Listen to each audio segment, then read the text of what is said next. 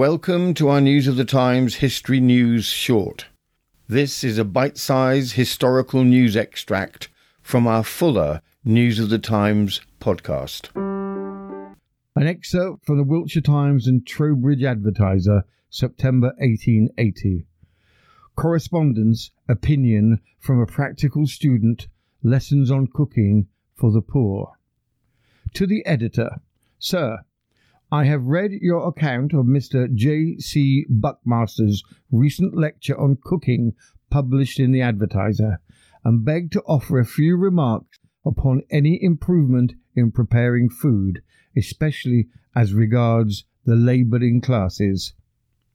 Mr. Buckmaster has now lectured on this subject for years, and school cookery have been started in various towns, Yet those by whom this instruction is most needed, the day labouring class, still continue to cook their meat in the worst possible fashion as far as digestion and economy are concerned, and to waste one sixth of their potatoes, they still retain their disdain for rabbit victuals, garden stuff, and eat as much meat and drink as much beer as they can get.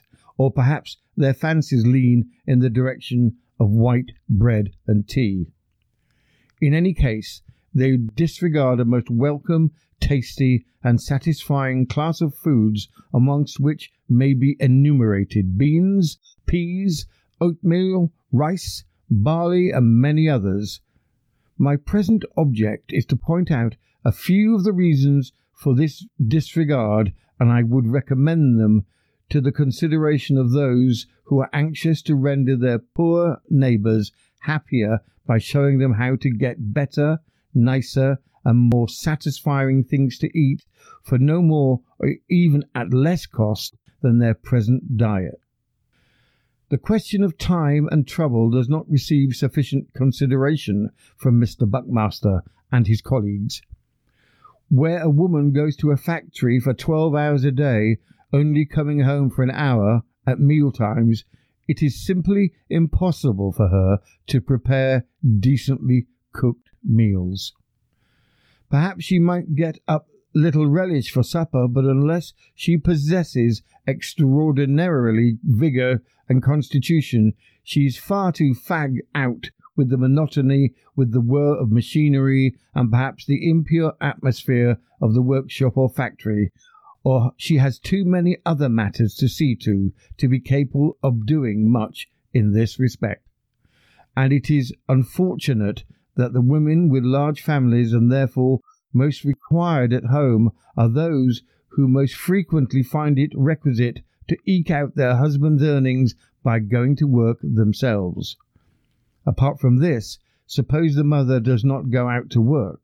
The household cares and worries of a young family do not leave her much opportunity or time to exercise the care and accuracy that are the principal requirements for good cooking. It is very easy for Mr. Buckmaster, with the aid of his gas stove and two female domestics, to turn out credible specimens of the culinary art. But how would he get on with a plain fireplace and only large enough to take one decent sized saucepan. A well known fancy hygienist has remarked that we build our houses as if there was no such thing as disease. We provide nothing for the comfort of the sick. In the case of many cottages for the labouring class, where nothing beyond a plain fireplace is provided, no oven, no boiler, we may say that the landlords build houses as if there was no such thing as cooking. Let us imagine women in such houses with one or two young children about, her only utensils being a saucepan and a baking dish. Many of the labouring classes boast little more. How many of Mr. Buckmaster's recipes would be possible for her to carry out? It really is almost a cruel joke for Mr. Buckmaster to say that the working woman should know how to make three or four sauces. I have known a great many poor folk, sick and healthy, and I have conversed with them on their mode of living, but I have never heard of one of them expressing the slightest desire for sauces. What the poor want is more convenience for preparing good, cheap food. Set a well cooked plain dish before a working man, and he will get on very well without sauces. Any endeavour to infuse anything in the way of variety into the hard, dull, monotonous, unelevating, and fossilizing lives of the poor have my best sympathies and prayers for their success. But in undertaking any work, it is best to face boldly any difficulties that beset our way, not to be downhearted or intimidated by them, not to be frightened by them, but to rouse up our energies to overcome them.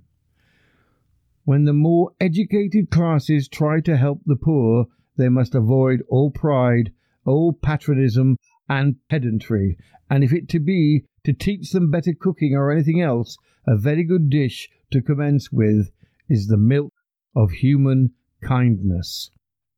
You have been listening to News of the Times, and I am Robin Coles.